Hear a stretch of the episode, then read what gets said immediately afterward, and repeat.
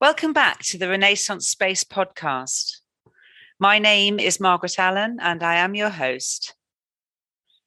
A few weeks ago, I met, if that's the right word, Oliver Wright on Twitter.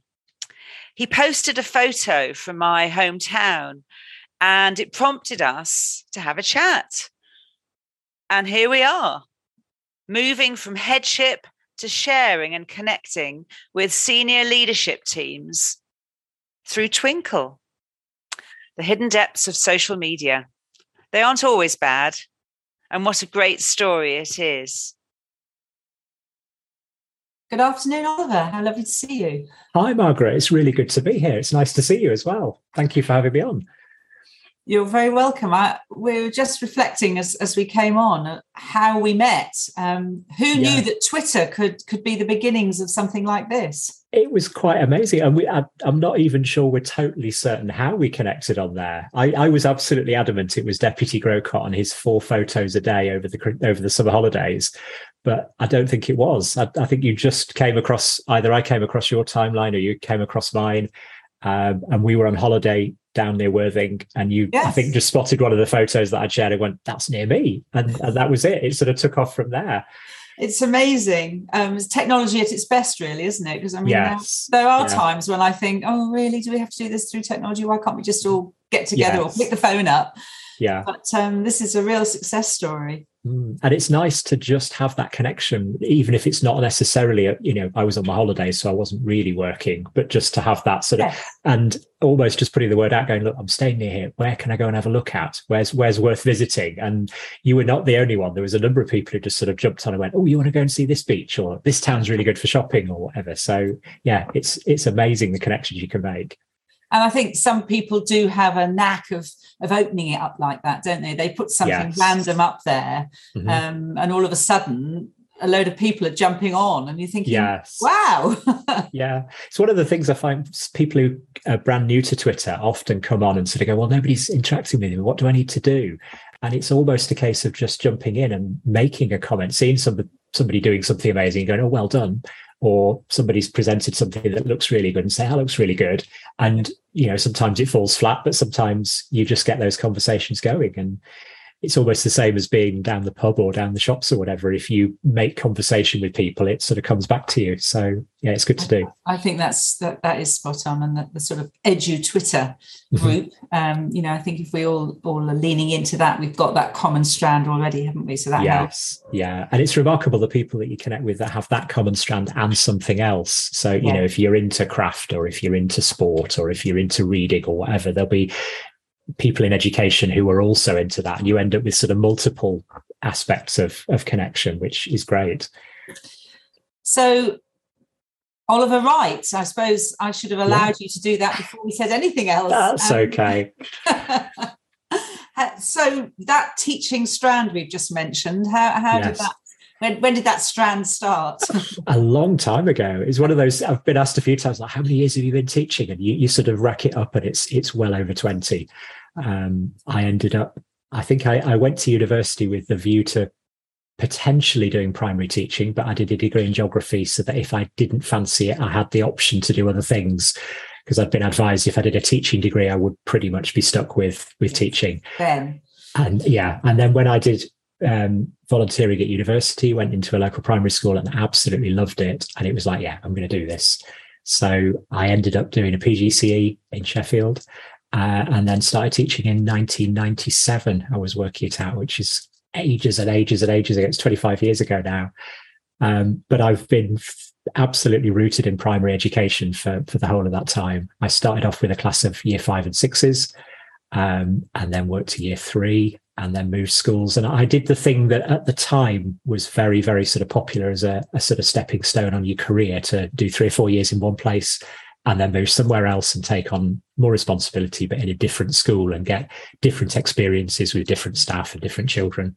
Um, so I did that, moved on to be a team leader, did three or four years there, and I'd done then two junior schools. And my head teacher at the time just sat, took me to one side at one point and, and he just went, You'll never get any further within Sheffield unless you've worked somewhere that has infants. Doesn't have to be an infant school, but you cannot, you know, there are about yes. six junior schools and loads of through schools. Yes. Um, so I just took him at his word and went off and got an assistant head's job in an infant school teaching year twos and loved it. Um, and did, I think, a three or four years there and then went into headship and ended up out in Northeast Derbyshire, um, head of a through school and absolutely loved it and, and haven't looked back it's very interesting to hear you talking about the the importance of you know primary Mm-hmm. You you don't have to be all things to all people, but people prefer it if you have had some experience, don't they? Yes, yeah, and it it was almost that.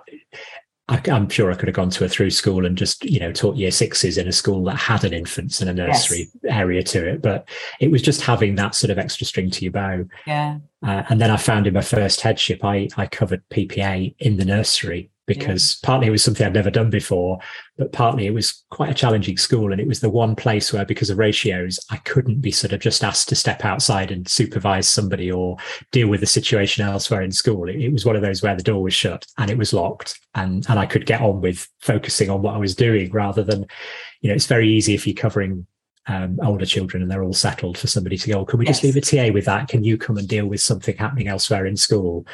Whereas, you know, it just gave me that little bit of headspace to do an afternoon in nursery where I knew I was totally focused on that and nothing else. Yeah, and, and interesting because I think everyone should do that because I do think yeah. people's perception of nursery or early years is is you know sand and water and and, and lots of children just doing what they want and, and yeah. you know, some of that incredible detail encouraging children to come and try something and, and all of those yes. skills that, that you need yes. to hone yeah. And there's there's a certain aspect of dealing with parents to do with sort of nursery and early years as well that the rest of primary can can take an awful lot from.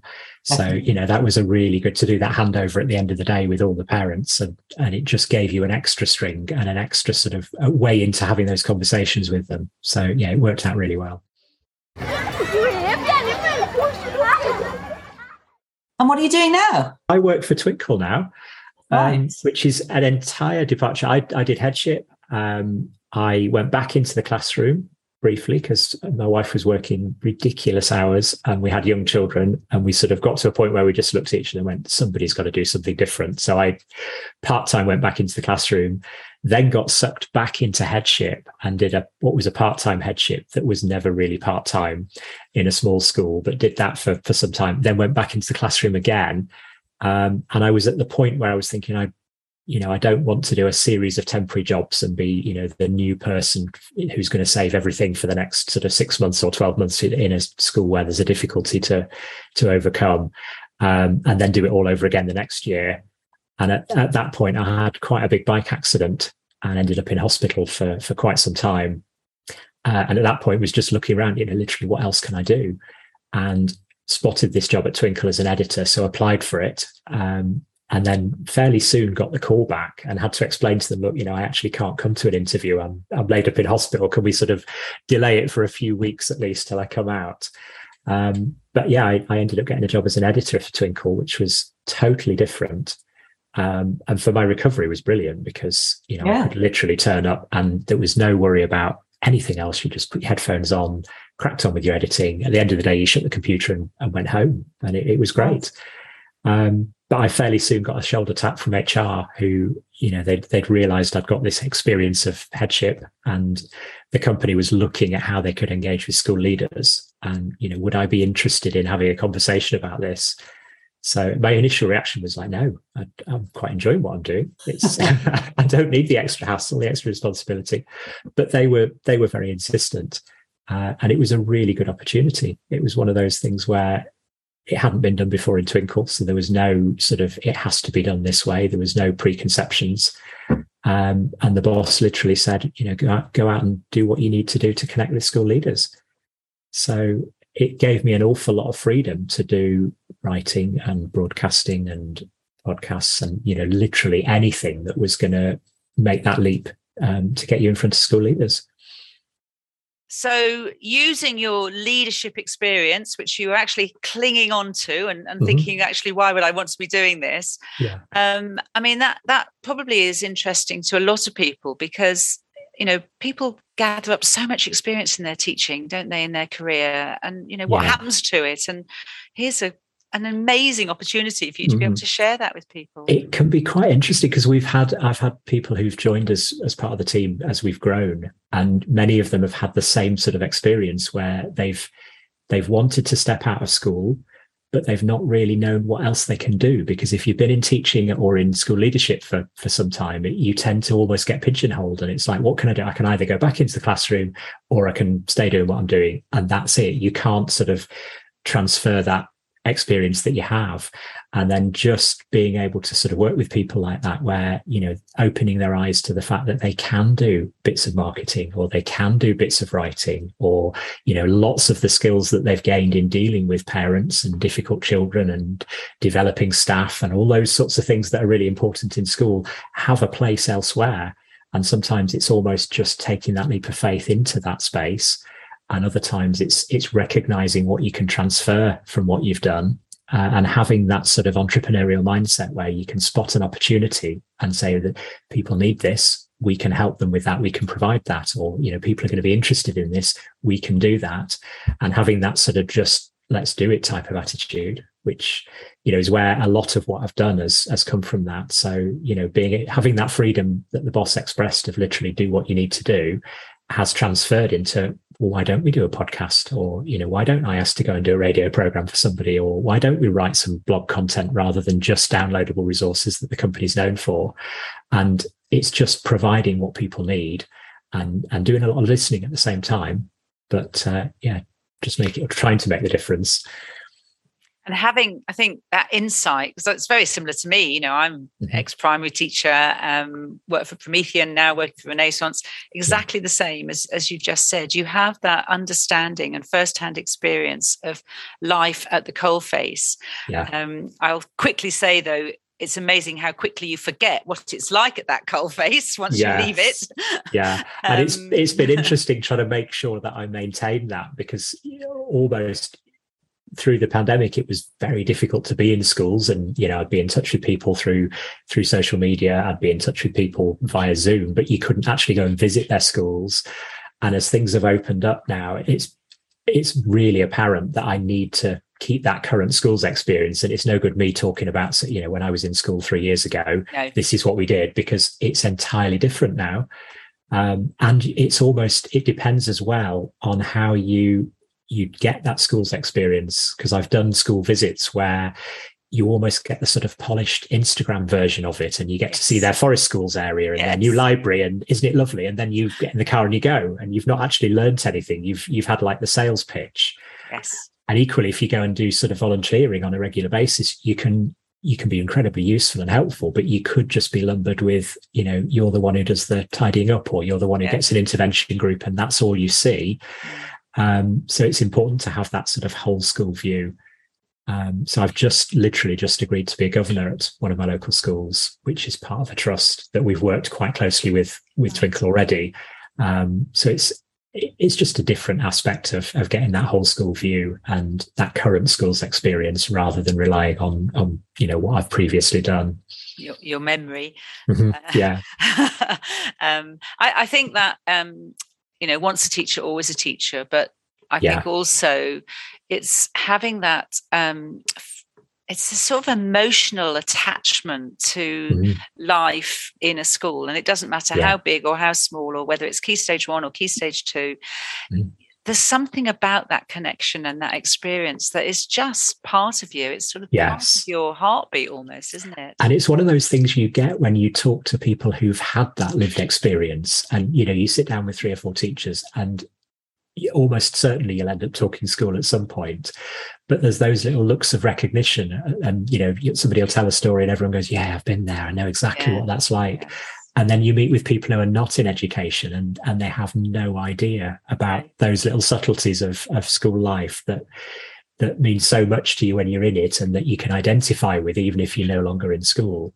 Um, definitely. I think also the the sort of public view of schools. You know, everyone's mm-hmm. been to school, so everyone yes. has a view, yes. and everybody knows because they've been to school. And actually, yeah. that is based upon a, you know, a spurious memory of of sports mm-hmm. days or, or day trips or you know.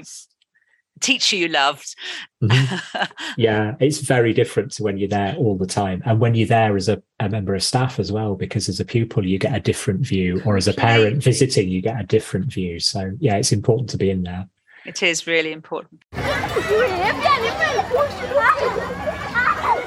So, you know, I suppose in in most jobs there's a sort of um, ladder or a, a, progression that that can yes. happen naturally. Mm-hmm. And um, you know, and maybe people who haven't worked in schools will think, oh, well, you start off as a sort of junior teacher, then you became a more senior teacher, and then you become yes a deputy and then you become a head and it mm-hmm. actually doesn't work like that does it? It's it's no, not. It's uh, somebody i know talks very eloquently about it being almost like the climbing wall of career. So it's not a sort of straightforward ladder where you go from rung to rung but you're almost moving sideways and sometimes going back down a little bit and up a bit. And it, sometimes it's just finding your sweet spot. And it, it's if you're going to have a long career in teaching, it's definitely got to be something that you are completely comfortable with and, and is your sweet spot. It can't be that you feel like you should develop in a certain way, so you must go for an assistant head's role.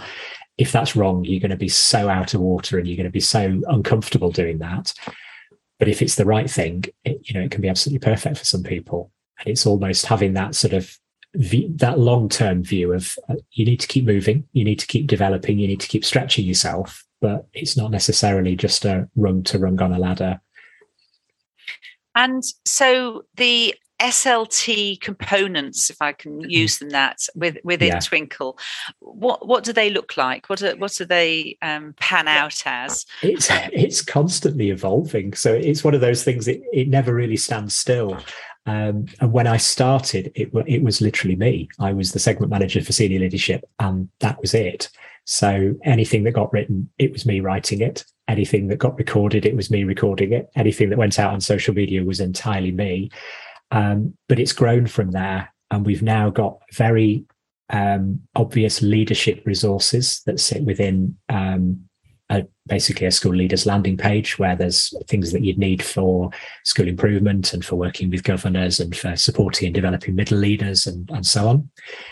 There's also a CPD component that sits within us. So there's there's Twinkl CPD and there's OneStep CPD. The Twinkl CPD is very the guy who's running it talks about as CPD with a cup of tea because it's nice. it's a sort of brief overview. You know, here's a concept. You can read a one pa- one page summary of it. You can watch a three or four minute video, and you get an idea of where it is, and you can go and have a go at that. Whereas the one step that we've done is much more in depth, and it's a sort of six week research informed change project that you could undertake on your own or you could do as a whole staff team. Um, so we've got people who are writing and producing those. Um, we've also got Digest, which is a sort of news and articles and update. It's it's sort of not a newspaper and it's not a blog. It's just um, current educational interest, really. Uh, some of which is leans towards the news side of things. Some of it is more evergreen and, you know, what you would need to, to read to develop and, you know, can be used as CPD and can be used to share sort of knowledge and so on. Um, and they all come together as, as parts of the, the senior leadership tree within Twinkl.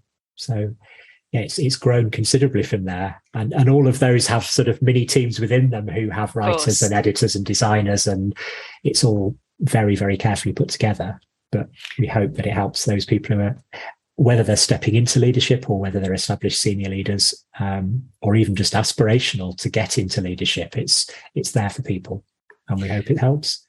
It sounds like the senior leadership um, element of, of, Twinkl is actually mirroring what we just described, which is the journey that a teacher would make. You know, that there yeah. are some bits that you sit with for longer or for shorter yes. periods, and you're sort of dotting about. So it's it's quite a nice analogy or quite a nice um, mm-hmm. mirror image of of uh, life at the coalface, but actually yes. here's something that can support that and, and help yeah. people to develop and grow and yes understand. And sometimes it's just doing it in different formats. So, you know, some people are very comfortable downloading something, printing it out, putting in a folder, reading it, referring to it when they need to.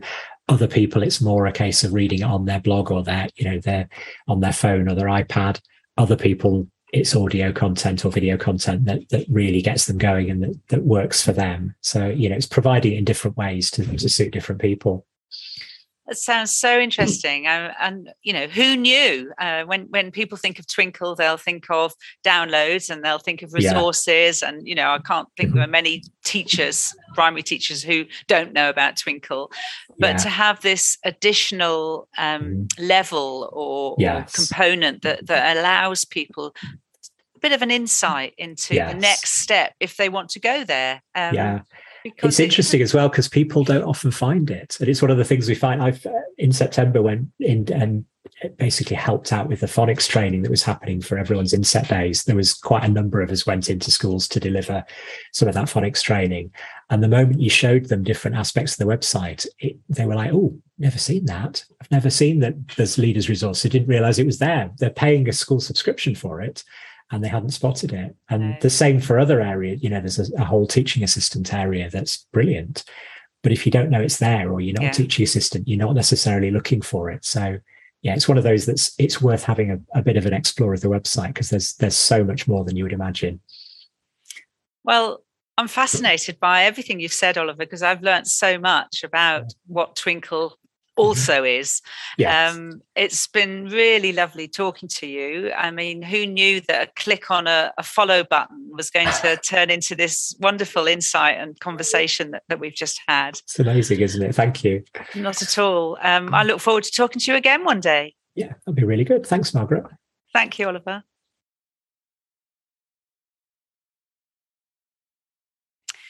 So, as Oliver says, Twinkl has a lot to offer and is not just worksheets, but has a whole host of additional resources, support, and information. If you've enjoyed this episode, please take a moment to rate and review us wherever you get your podcasts. And don't forget that you can catch up on all previous podcasts at www.renlearn.co.uk forward slash podcast. Thank you so much for listening.